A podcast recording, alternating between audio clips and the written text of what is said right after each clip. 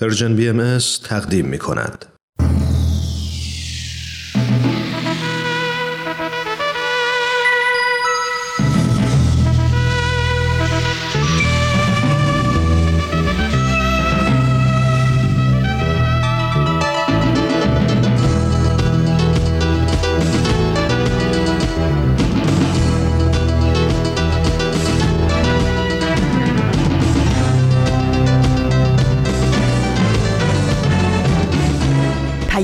دوست برنامه ای برای تفاهم و پیوند دلها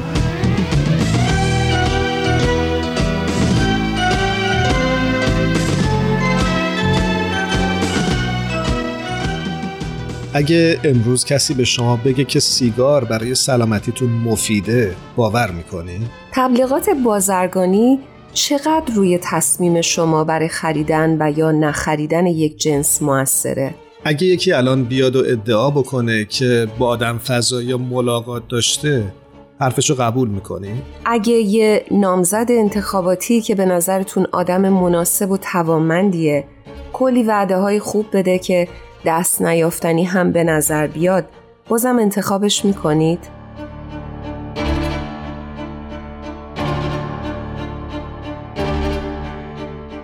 من ایمان هستم به پادکست هفت. خوش اومدید. من هم هرانوش هستم. بسیار خوشحالم از اینکه بار دیگه در خدمتتون هستم.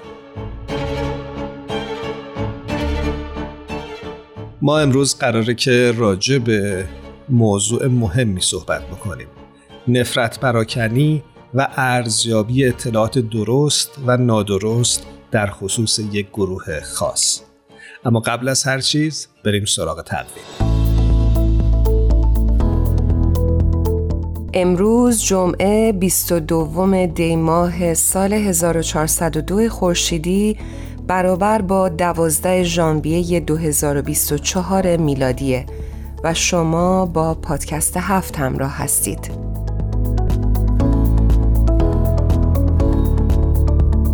دوستان عزیزمون بریم سراغ خبر هفت.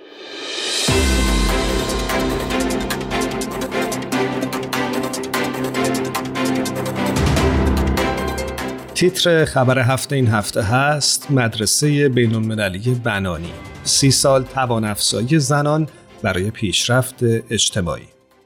در متن خبر می‌خونیم که همچنان که اجتماعات در سطح جهان درگیر دستیابی به برابری زنان و مردان هستند نقش آموزش و پرورش در توان افزایی زنان امری حیاتی است.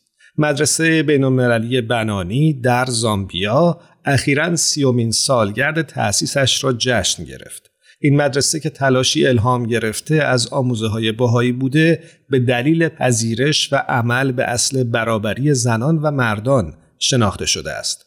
رویکرد آموزشی چند وجهی مدرسه با ادغام فعالیت های فکری و کسب فهم اخلاقی و بینش های معنوی یک محیط آموزشی غنی را پرورش می دهد.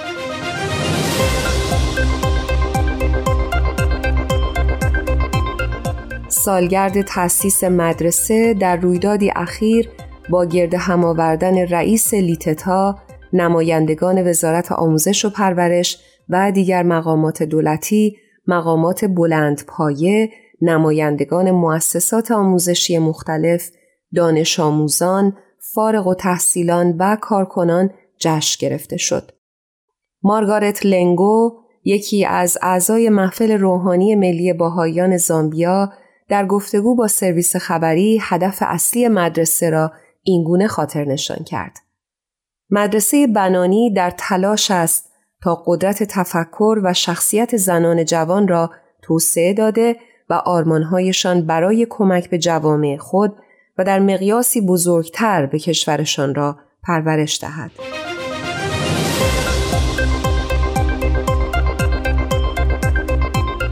خب مخاطبین عزیزمون اگر دوست دارید بقیه این خبر رو بخونید می‌تونید سری به سرویس خبری جامعه باهایی بزنید به آدرس news.bahai.org با ما در پادکست هفت همراه باشید. تو رو کجا گمت کردم؟ بگو کجای این قصه که حتی جوهر شرم همینو از تو می‌پرسه که چی شد اون همه رویا؟ همون قصری که بی ساختی دارم حس می‌کنم شاید من و تو عشق و نشناختیم.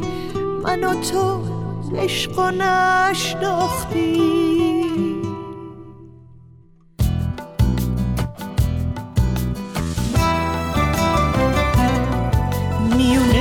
قلبای امروزی ما نمی‌دونم چرا نمیشه پل بست.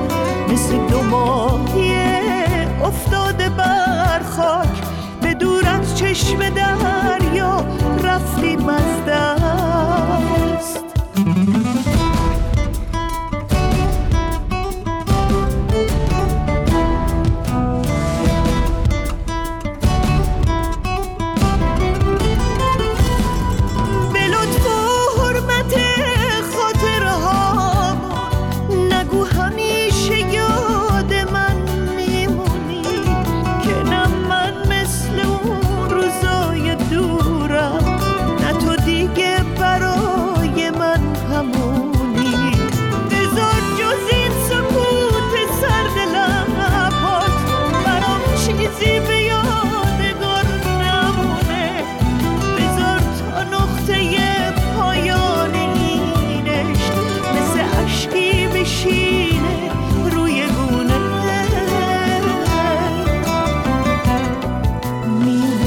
در جهانی که هر روز وقتی بیدار میشیم با بمباران اطلاعات روبرو هستیم شما چه ملاک و معیاری برای ارزیابی اطلاعات درست از نادرست دارید؟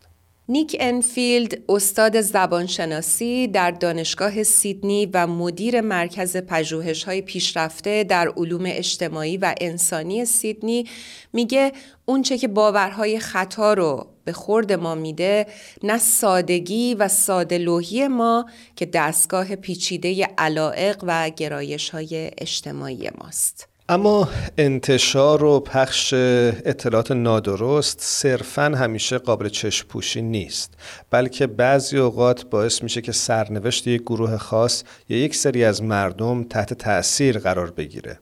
نمونه هاش هم در تاریخمون کم نبوده. از فاجعه هولوکاست و توجیهات ارتش آلمان نازی برای ارتکاب چنین جنایتی بگیرید تا سیاست های دیگر حراسی که بسیاری از حکومتها در جهان امروز برای ادامه قوانین تبعیض آمیز خودشون بر علیه یک گروه خاص اعمال کردند. متاسفانه یکی از مستاقهای این نوع سیاستگذاری ها در جامعه ایران رفتاری است که در قبال جامعه باهایی این کشور اتفاق افتاده در طول سالها و ما می‌بینیم که نفرت پراکنی و انتشار اطلاعات نادرست علیه باهاییان هنوز هم ادامه داره ما چند وقت قبل تصمیم گرفتیم که از مهمانی دعوت بکنیم تا به ما کمک بکنن با ابعاد مختلف این موضوع بیشتر آشنا بشیم. آقای دکتر سیامک زبیهی مقدم پژوهشگر تاریخ خاور میانه و استاد دانشگاه واشنگتن در دو نوبت با ما همراه شدند. ما امروز گزیده ای از این گفتگو رو برای شما آماده کردیم که با هم ببینیم و بشنویم.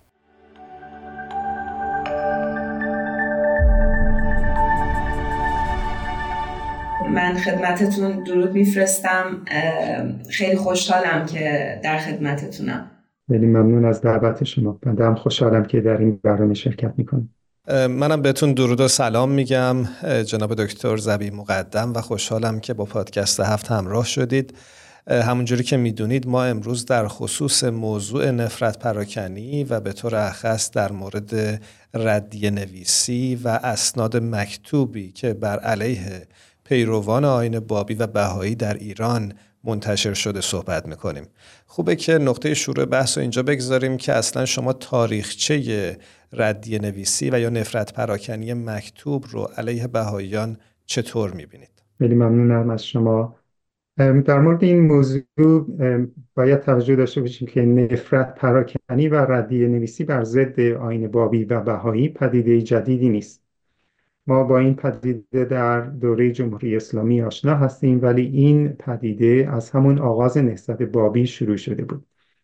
میرزا محمد تقی سپر مورخ دربار قاجار در تاریخی که در اوایل دوره ناصرالدین شاه نوشته و عنوانش ناسخ و تواریخ هست نسبت خیلی ناروایی به حضرت باب داده و همینطور در شرحی که درباره واقعی بدش نوشته از عباراتی زشت و رکیک استفاده کرده به به طاهره و بابی ها نسبت بیاسمتی و بیبندوباری داده طاهره اولین زنی بود که بعد از اینکه حضرت باب دعوی خودشون رو آشکار کردن به اون حضرت ایمان آورد.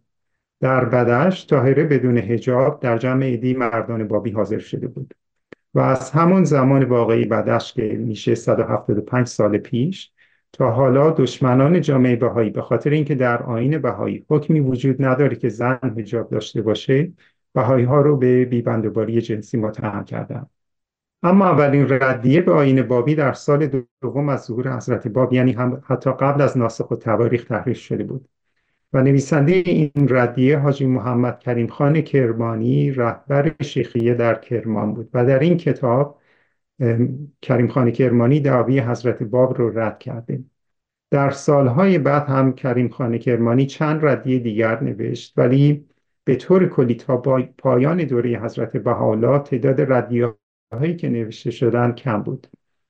در دوره حضرت عبدالبها افراد جدیدی چند ردیه نوشتن ولی باز هم تعداد ردیه ها محدود بود. وقتی که راجع به تاثیر ردیه ها در نفرت پراکنی فکر می کنیم گذشته از این که تعداد ردیه ها رو در نظر بگیریم باید به یه مطلب دیگه هم توجه داشته باشیم.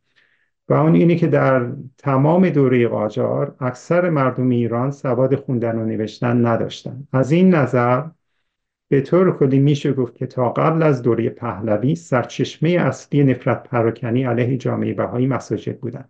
در دوره پهلوی و تا زمان انقلاب مساجد یک عامل مهم نفرت پراکنی باقی موندن ولی میزان تاثیر ردیه ها و آثار مکتوب به طور کلی خیلی افزایش پیدا کرد و علت هم این بود که نرخ سواد در ایران بالا رفت و روزنامه ها و مجلات و انتشارات به طور کلی خیلی وسعت پیدا کرد.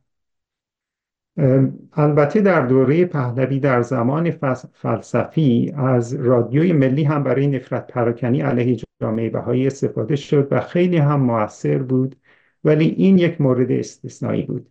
در دوره جمهوری اسلامی نفرت پراکنی چنان ابعاد وسیعی پیدا کرده که به هیچ وجه قابل مقایسه با دوره قبل از انقلاب نیست. یعنی با هدایت و پشتیبانی مستقیم دولت یک دستگاه عظیمی برای تولید نفرت نسبت به جامعه بهایی به وجود آمده و نیروی انسانی بودجه زیادی به این کار اختصاص داده شده. مساجد و مجالس وعظ و خطابه در ایران هنوز به صورت یک عامل نفرت پراکنی علیه جامعه بهایی عمل می کنند اما امروز فضای مجازی اهمیتش از مساجد هم بیشتر است. به علاوه آثاری که تولید پخش میشن منحصر به رادیو مقاله و نوشته نیست. برنامه های تلویزیونی تولید میشن. علاوه بر اون مرتبا سمینار و کنفرانس در نقاط مختلف کشور برگزار میشه. و همینطور به نحو سیستماتیک نیروی انسانی جدید برای حمله به جامعه بهایی تربیت میشه من حالا یه سوالی که اینجا برام پیش میاد دوست دارم بدونم که محتوای این ردیه ها چی بوده؟ در دوره حضرت بحالا و در دوره حضرت عبدالبها این حملات به آین بهایی بیشتر از زاویه اعتقادات شیعه صورت می‌گرفت. مثلا گفته می‌شد که بهایی ها منکر خاتمیت نبوت هستند و یا اینکه اعتقادات بهایی درباره ظهور قائم و آنچه در احادیث اسلامی و شیعه اومده منافات داره و نتیجه می‌گرفتن که آین بهایی اصلا خب باطل هست طبیعتا در این موارد در ردیه ها از دیدگاه بهایی راجع به خاتمیت حضرت محمد و یا تفسیر اخبار و احادیث اسلامی که در آثار بهایی آمده صحبت نمی‌شد. البته در کنار مباحث مبتنی بر اعتقادات اسلامی و شیعه اتهامات کاملا بیپایه و اساس هم به جامعه بهایی وارد میشه تا جامعه رو بدنام کنند و مردم رو از معاشرت با بهایی ها برحضر دارند. مثلا می‌گفتن که بهایی ها منکر خدا و انبیا هستند و یا به خاطر اینکه طاهره اولین زن ایرانی بود که در ملعه عام حجاب از صورتش برداشته بود و به طور کلی به خاطر تعالیم بهایی درباره حقوق زنان و برابری زن و مرد بهایی ها رو متهم به بیبندوباری جنسی می‌کردند بعد از انقلاب مشروطه که ملیگرایی در ایران رشد کرد و مخصوصا در دوره پهلوی که پرورش هویت ملی یکی از اهداف اصلی دولت شد به موازات تحولاتی که در افکار مردم روی داد اتهامات جدیدی به جامعه بهایی وارد شد.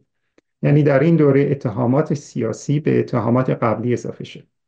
و یکی از ردیه هایی که در این دوره نوشته شد که تاثیر خیلی زیادی در مسموم کردن افکار مردم نسبت به بهایی داشت جزوه یا کتابی هست به اسم اعترافات سیاسی کنیاز دالگورکی یا دالگوروکی و کنیاز عنوانی بود که در روسیه تزاری برای شاهزاده ها و اشراف استفاده می شد. این جزوه در عواسط دوره رضاشاه نوشته شده و بعدا با تغییراتی در زمان جنگ جهانی دوم به چاپ رسید. نویسنده این جزوه به ظاهر دالگوروکی سفیر روسیه در ایرانه و حرف اصلی این جزوه اینه که به تحریک این سفیر حضرت باب و بعدا حضرت بهاءالله دعوت خودشون رو شروع کردن. بعد از انتشار این جزوه این اتهام که آین بابی و بهایی ساخته دو دولت روس و انگلیس هست رواج پیدا کرده و هنوزم تکرار میشه. حالا مسئله که ذکر نمیشه این هست که این جزوه واقعا کاملا جعلی هست. و لاقل امروز هر فردی که قدری هوش و معلومات داشته باشه می‌تونه جعلی بودن اون رو تشخیص بده. گذشته از این تا به حال هیچ سندی که این اتهام رو ثابت بکنه ارائه نشده و برعکس اسناد و مدارک رسمی دولت‌های روسیه و انگلیس که در سال اخیر منتشر شده همگی خلاف این ادعا رو ثابت می‌کنه و در همون دوره پهلوی هم بعضی از محققین به جعلی بودن این اثر اشاره کرد. اما در سالهای اخیر تحقیقات جدیدی درباره این کتاب انجام شده درباره این جزوه که جامع ترین اونها دو مقاله هست از دکتر مینان یزدانی یکی به انگلیسی هست و یکی به فارسی و مقاله فارسی در اینترنت در دسترس است. و به این دلیل احتیاجی نیست که من توضیح بیشتری راجع به این رساله یا جزوه مشهور بدم. در دوره جمهوری اسلامی اتهاماتی که در دوره های گذشته به بهایان ایران وارد شده بود تکرار شدند و بعضی از ردیه های قدیمی هم دو مرتبه چاپ شدند. از جمله منصوب به دالبروکی. علاوه بر این اتهامات جدیدی هم به بهایان وارد شده و تعداد بسیار زیادی ردیه جدید در این دوره تولید شده. و در کنار ردیه ها در فضای مجازی هم مرتبا مقالاتی بر ضد جامعه بهایی منتشر میشه که شمارشون واقعا از حساب خارجه. و البته این اتهامات جدیدی هم که به بهایی ها وارد شده نویسندگان بهایی و حتی غیر بهایی به این اتهامات پاسخ دادند و خیلی از اونها در اینترنت منتشر شده و موجود هست.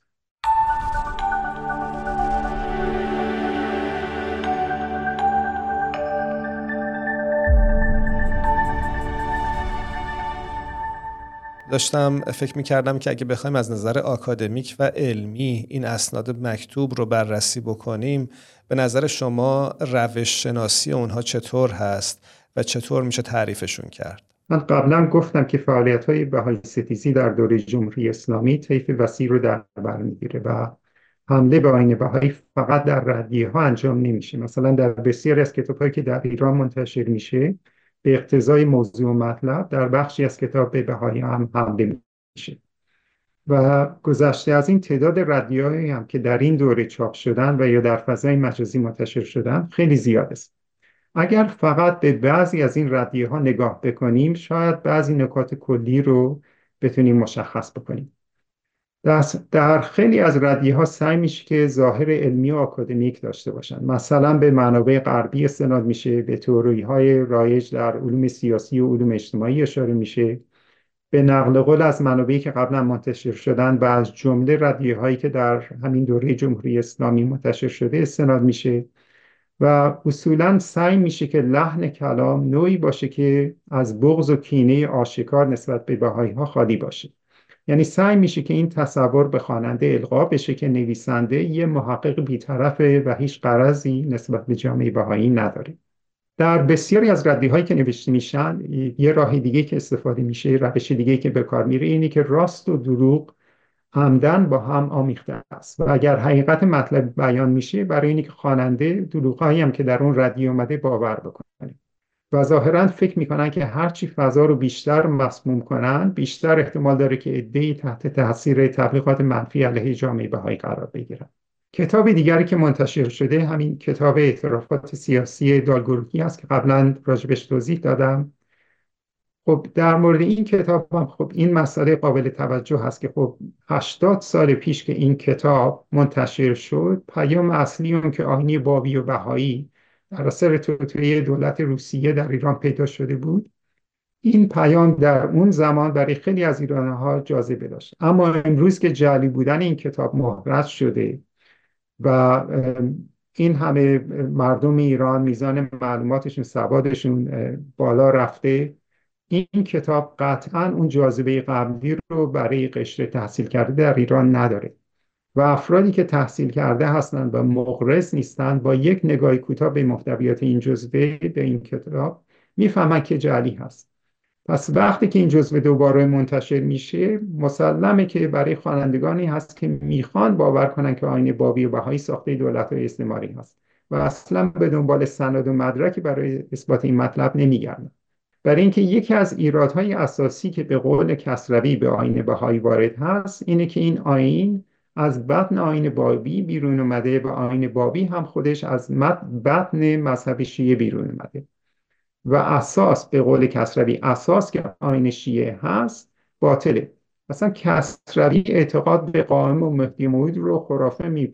خرافه می‌دونست. و یک ردیه هم به مذهب شیعه نوشته و به خاطر همین دیدگاه انتقادی نسبت به مذهب شیعه بود که به دست فدایان اسلام ترور شد. پس واضحه که افرادی که در ایران ردیه کسروی به آین بهایی رو دوباره منتشر می‌کنن خب اینها مطلقا علاقه به کسروی ندارن ولی فکر می‌کنن فکر می‌کنن که ردیه اون یه ابزار مناسبی برای نفرت پناکنی نسبت به جامعه بهایی هست. اما یک یک مطلبی که باید در مورد کسروی در نظر داشت اینه که خب کسروی با خیلی از رد نویسای زمان ما فرق داره. برای اینکه عمدن هیچ وقت به تحریف حقایق و دروغ پردازی نمیپرداخت. برای اینکه به هدفش که مثلا خب ایراد گرفتن به آین بهایی بود برای این کار سند جل نمی‌کرد و یک عمدن این که بخواد مطلبی رو که از دروغ بگه این, این کار رو نمی‌کرد.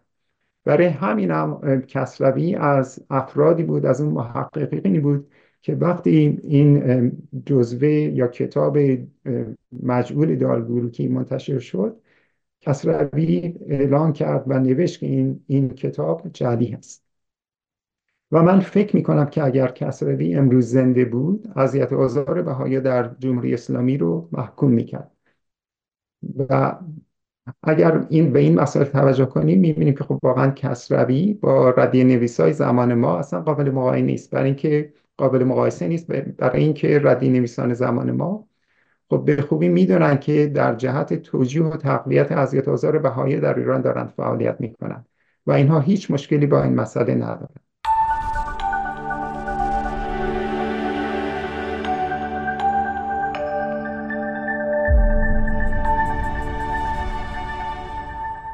جناب دکتر من می‌خوام اینجا ازتون بپرسم که هدف ردیه نویسان از نوشتن ردیه چی هستش؟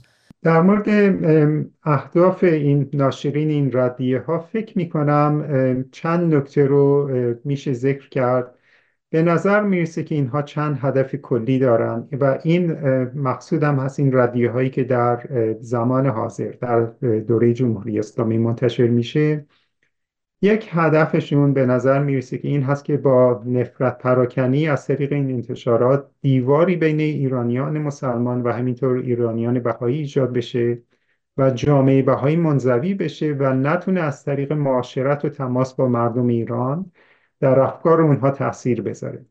و طبیعتا این انزوا باعث اینم خواهد شد که بهایی ها نتونن ذهن مردم رو در مورد اتهاماتی که به جامعه بهایی وارد میشه روشن بکنن. یک هدف دیگه هم این هست که اقدامات مقامات دولتی بر ضد جامعه بهایی تا حدی در نظر مردم ایران موجه شد بکنه. این و این اقداماتی که میگم منظورم خب این که بهایی ها رو مرتب زندانی می‌کنند قبرستان های بهایی رو خراب می‌کنند اموال بهایی ها رو تصرف می‌کنند یا کسب و کارشون رو تعطیل می‌کنند و یا جوانان بهایی که از دانش تحصیلات دانشگاهی محروم شدن و غیره.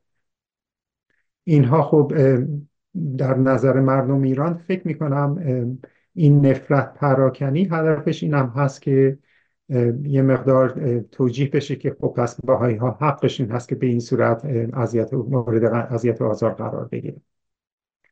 یک هدف دیگه هم این هست که لاقل بعضی از مردم اینقدر تحت تاثیر تبلیغات منفی دولت قرار بگیرن که خودشون اقدام به اذیت آزار بهایی بکنن و بهایی ها حمله بکنن و بعد اگر دامنه اینطور حملات وسعت پیدا کنه بعد اولیای امور در ایران خواهند تونست در جواب جامعه بین المللی بگن که این مردم ایران هستن که تاب تحمل بهایی ها رو ندارن. و دولت دستی در این حملات نداره. ولی قادر هم نیست که جلوی مردم رو بگیره. و به این ترتیب اولیای امور در ایران از خودشون سلب مسئولیت بکنن در مورد اذیت و جامعه بهایی. داشتم فکر می‌کردم که در مقابل این پدیده وظیفه شهروندان عادی یا مسئولیت فردی هر کدوم از ما در مواجهه با این اطلاعات نادرست چی می‌تونه باشه؟ به نظر من خب فردی که انصاف داره به این مسئله توجه می‌کنه که بهایی ها در ایران آزادی ندارن که به این اتهامات جواب بدن. آیا مثلا در مقابل صد مقاله که در روزنامه های دولتی یا وابسته به دولت منتشر میشن و پر از اتهام ناروا به جامعه بهایی هست آیا این امکان وجود داره که حتی یک مقاله در جواب اونها در همون رسانه ها منتشر بشه؟ طبیعتا این امکان وجود نداره. و همینطور فردی که خب منصف باشه این مسئله رو در نظر می‌گیره که افرادی که مقاله و کتاب در ضد جامعه بهایی می نویسن آیا واقعا بیغرض هستند و به خاطر دلسوزی برای مردم ایران این آثار رو منتشر می‌کنن؟ و آیا این افراد در جستجوی حقیقت هستند می‌خوان حقیقت رو پیدا کنند و حقیقت رو بیان بکنن؟ وقتی که مثلا اثری جعلی مثل یادداشت‌های منصوب به دالگوروتی رو دوباره منتشر می‌کنن و در اینترنت می‌ذارن و یا ردی های جدیدی چاپ می‌کنن و به این اثر استراد می‌کنن این خب باید روشن باشه که اینها این افرادی که این رادیو ها رو منتشر می‌کنن به حقیقت مطلقا علاقه ای ندارن و واضحه که برای این افراد هدف وسیله رو توجیه می‌کنه. و هر کسی که هوش و انصاف داشته باشه خب می‌تونه تشخیص بده که این مقاله ها و ردی هایی که مرتبا از این دستگاه و کارخانه نفرت پراکنی بیرون میاد واقعا ارزش این که انسان وقتش رو صرف مطالعه اینها بکنه نداره. اما من فکر می‌کنم متاسفانه مشکل از این هم بزرگتر هست. به دلیل اینکه این نفرت پراکنی و دروغ پردازی حتی در مدارس و در کتاب های درسی هم صورت می‌گیره. این اتهام که آین بابی و بهایی با حمایت دولت های روس و انگلیس در ایران رواج پیدا کرد حتی در کتاب های درسی که نوجوانان در ایران می‌خونن اومده وقتی که مسموم کردن افکار از سن کودکی و نوجوانی و در مدارس شروع میشه طبیعتا یه مسئولیتی هم متوجه پدر و مادرها هست که نذارن فرزندان اونها تحت تاثیر این نوع تبلیغات منفی قرار بگیرن.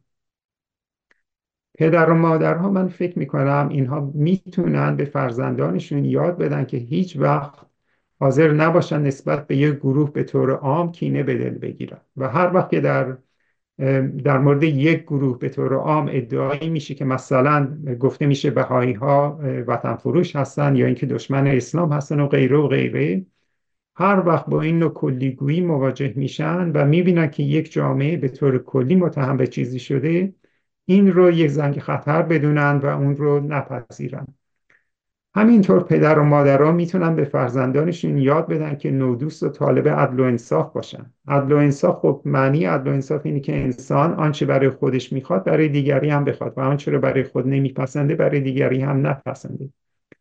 خب و فکر می‌کنم در محیط خانواده لازم هست که با دیگری سازی مبارزه کرد و به بچه ها و نوجوان ها یاد داد که کسی رو غیر خودی حساب نکنند اگر فرد یاد بگیر که در مقابل پذیرفتن این نوع اتهامات عام و کلی نسبت به جامعه بهایی مسئولیت پیدا بکنه به همین ترتیب وقتی تصویر منفی از ایرانیان اهل تسنن یا اقلیت های مذهبی دیگه در ایران ارائه میشه یا از اقلیت های قومی در ایران انتقاد میشه و از اونها بدگویی میشه.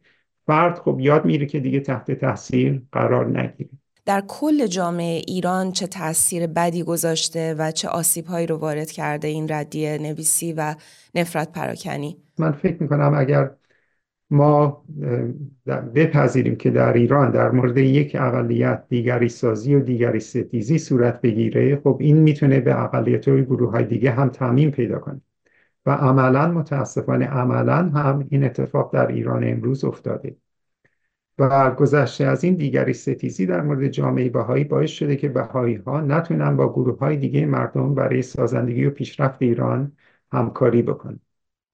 و بعد این سوالم رو میشه پرسید که خب نفرت پراکنی نسبت به یک گروه چه کمکی به رفع مشکلات ایران می‌کنه؟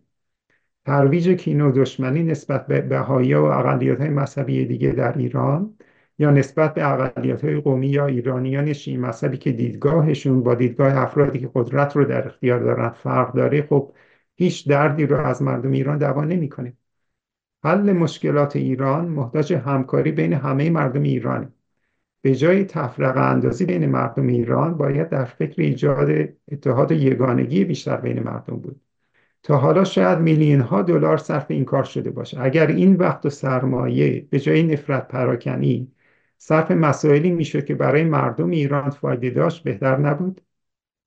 اگر این نیرو سرمایه می‌تونه صرف مبارزه با فقر بشه می‌تونه صرف مبارزه با آلودگی محیط زیست بشه. اینها همه فرصت هایی هست که از دست رفته متاسفانه. ادامه تبعیض نسبت به زنان و نسبت به اقلیت های مذهبی در ایران مانع پیشرفت کشوره و علاوه بر این با موازین اخلاقی که مناسب این دور از تحول بشره تعارض داره و بالاخره فکر می‌کنم نهایتش اینه که یک زمانی این تبعیض ها باید خاتمه پیدا بکنه فکر نمی کنم هیچ راه دیگه وجود داشته باشه غیر از این ما هم امیدواریم که همه ایرانیان فارغ از قومیت، زبان، باور مذهبی و جنسیتشون بتونن آزادی و برابری رو روزی تجربه کنن. به امید روز.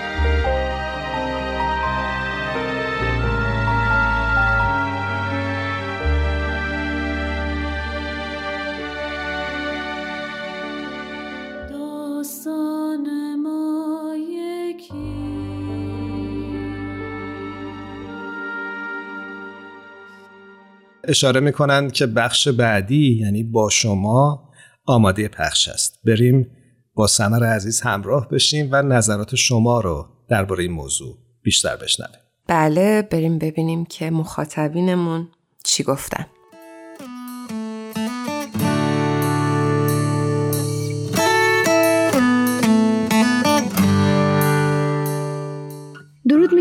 همراهان خوب پادکست هفت به بخش با شما خوش اومدید.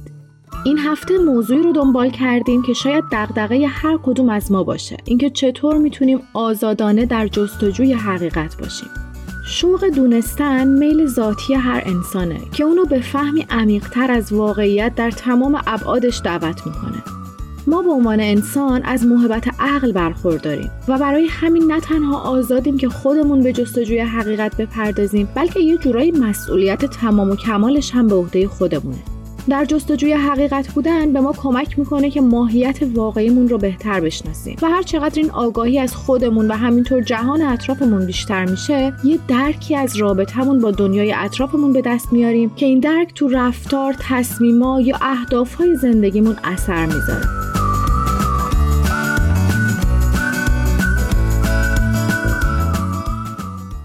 حالا برای اینکه بتونیم آزادانه در جستجوی حقیقت باشیم و در مورد باورهای خودمون یا حتی جهان بینیمون تصمیم بگیریم یه جورایی انگار باید از تمام اون تصورات قبلی شنیده هامون یا حتی بعضی تعصباتی که نسبت به یک گروه یا ایده خاص تو ذهنمون هست کنده بشیم. و همینطور برای اینکه بتونیم با یکی از خصوصیت های روحمون یعنی انصاف در جستجوی حقیقت باشیم نیاز داریم ذهن و فکرمون آزاد و باز و قلبمون پاک و بزرگ باشه. در ادامه از حامی و هیلدا پرسیدیم برای در جستجوی حقیقت بودن تو هر موردی باید چه خصوصیاتی داشته باشیم؟ و اینکه اگر هر مطلبی که به خصوص در شبکه های اجتماعی ممکنه باهاش مواجه بشیم رو بدون آنالیز کردن و تحقیق کردن راجع به درست یا نادرست بودنش بپذیریم چطور هم ذهنمون رو آشفته می‌کنه هم بعضا می‌تونه باعث دامن زدن به تبعیضها و اختلافهای بیشتر بشه. توانایی جستجوی حقیقت قابلیتی هست که نوع انسان با اون خلق شده. شناخت ماهیت وجودیمون برای اینکه بتونیم ورای هر چیزی رو ببینیم و حقایق نهفته در هر خبری، حرفی، شنیده یا حتی تصویری رو تشخیص بدیم ضروریه. ماهیت ما به عنوان انسان اساسا دو جنبه مادی و روحانی داره. البته که طبیعت مادی برای وجود ما انسان در این جهان ضروریه ولی زمانی که اجازه بدیم بر آگاهی ما مسلط بشه نتیجهش بیعدالتی، ظلم و خودپرستی میشه. اولین شرط در جستجوی حقیقت بودن تمایل و اراده است. که اگه واقعا خودمون نخواهیم چشم و گوشامون رو میبندیم روی همه چیز. وقتی که ما ذهنمون رو پاک و رها می‌کنیم بهتر می‌تونیم پذیرای افکار و مطالب جدید باشیم. تمایل به جستجوی حقیقت به ما کمک می‌کنه تا لزوما هر چیزی که می‌بینیم و میشنویم رو همینطوری نپذیریم و ورای اون موضوع رو ببینیم. شاید بعضی موضوعات صرفا حقیقت نیست و باعث نفرت پراکنی بین افراد بشه. و این مسئولیت همه ماست که در ورای هر موضوع در جستجوی حقیقت نهفته درش باشیم.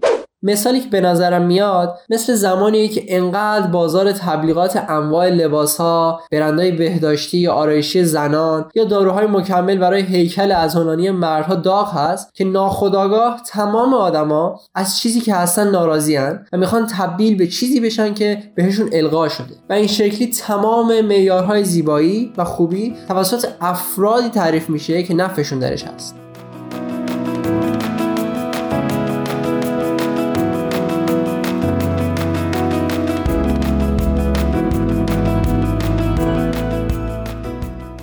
مثلا توی زمان الان که همه از social media استفاده می‌کنیم ما تصمیم می‌گیریم که چه page ایی رو دنبال کنیم و به چه اشخاصی بها بدیم. چون وقتی که در جستجوی حقیقت باشیم این یه پروسه کوتاه و یه روزه نیست و باید استمرار داشته باشیم که خودمون رو فقط به یک منبع بسنده نکنیم. مثلا یه روز یه page میگه هر روز سیب بخورید سیب دکتر روزانه است ولی فرداش یه page دیگه میگه نه سیب مضره مصرف نکنید یعنی از چشم گوش دیگران استفاده نکنیم و سعی کنیم که خودمونم براش تلاش کنیم. عموما هم وقتی که با این حجم اطلاعاتی که از درست بودن یا نبودنش مطمئن نیستیم مواجه میشیم ممکنه تمامش رو به صورت fact با آدمای دیگه منتقل کنیم. و این در حالیه که حتی یادمون نمیمونه منبعش چی بوده یا آیا واقعا حقیقت داشته یا نه.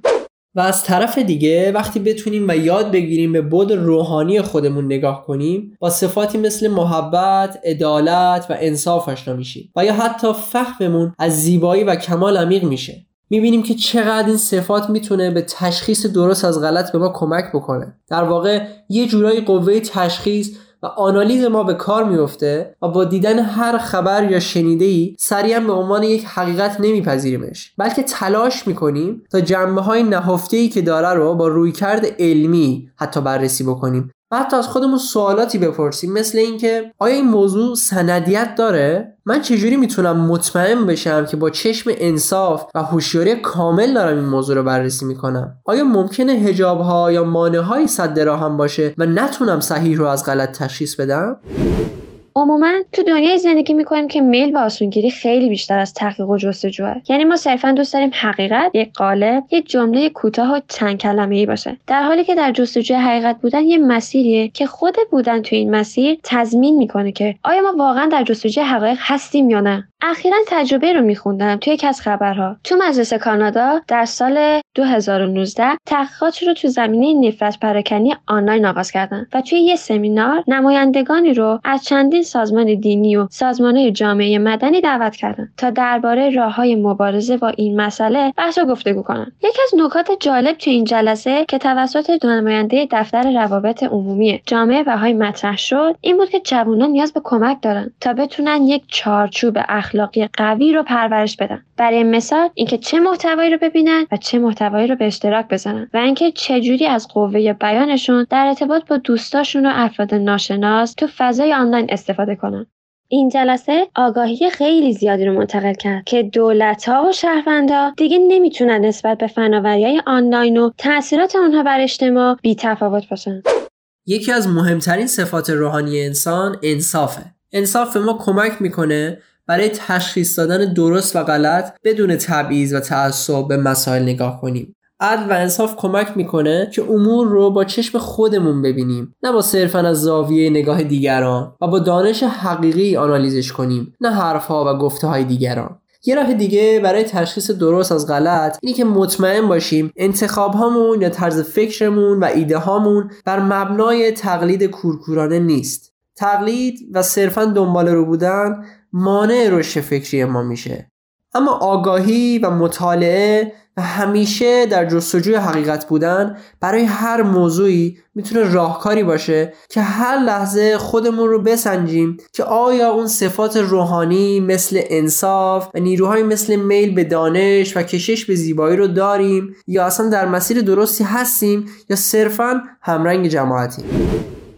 اگه انصاف نداشته باشیم به غرور خودمون بسنده می‌کنیم و شنوای چیزای جدید نیستیم. چون فکر می‌کنیم همه چیز رو می‌دونیم و بهتر می‌فهمیم. و خب این خودش باعث میشه که ما هم تو مواردی بیانصافی کنیم. و همینطور باعث میشه که نتونیم تشخیص بدیم که آیا مسیری که توش هستیم درسته یا اشتباه.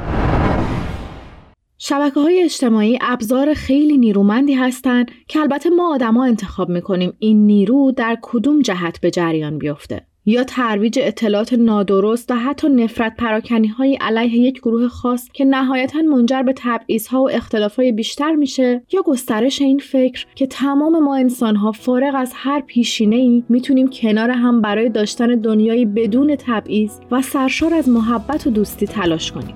یادم میاد یه مدت پیش هشتگ ایران بدون نفرت به نمادی از وحدت بین همه ایرانیا تبدیل شده بود. و من امیدوارم در اثر جمع شدن تلاش های اجتماعی همه ایرانی ها در آینده نچندان دور اثری از این تبعیضات ناروا نمونه و ایران عزیز ما جایی برای همه ایرانیان با حقوق انسانی و اجتماعی برابر باشه.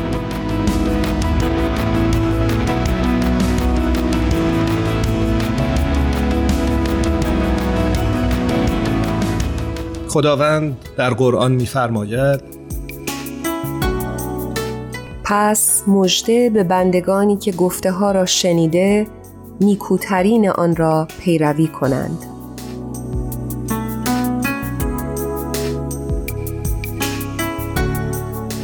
یک بار دیگه سپاسگزاریم از همه شمایی که با ما همراه بودید خصوصا تهیه کننده های خوب برنامه پادکست هفت که یار و همراه همیشگی ما هستند. هر جا هستید شب و روزتون خوش. خدا نگهدارتون باشه.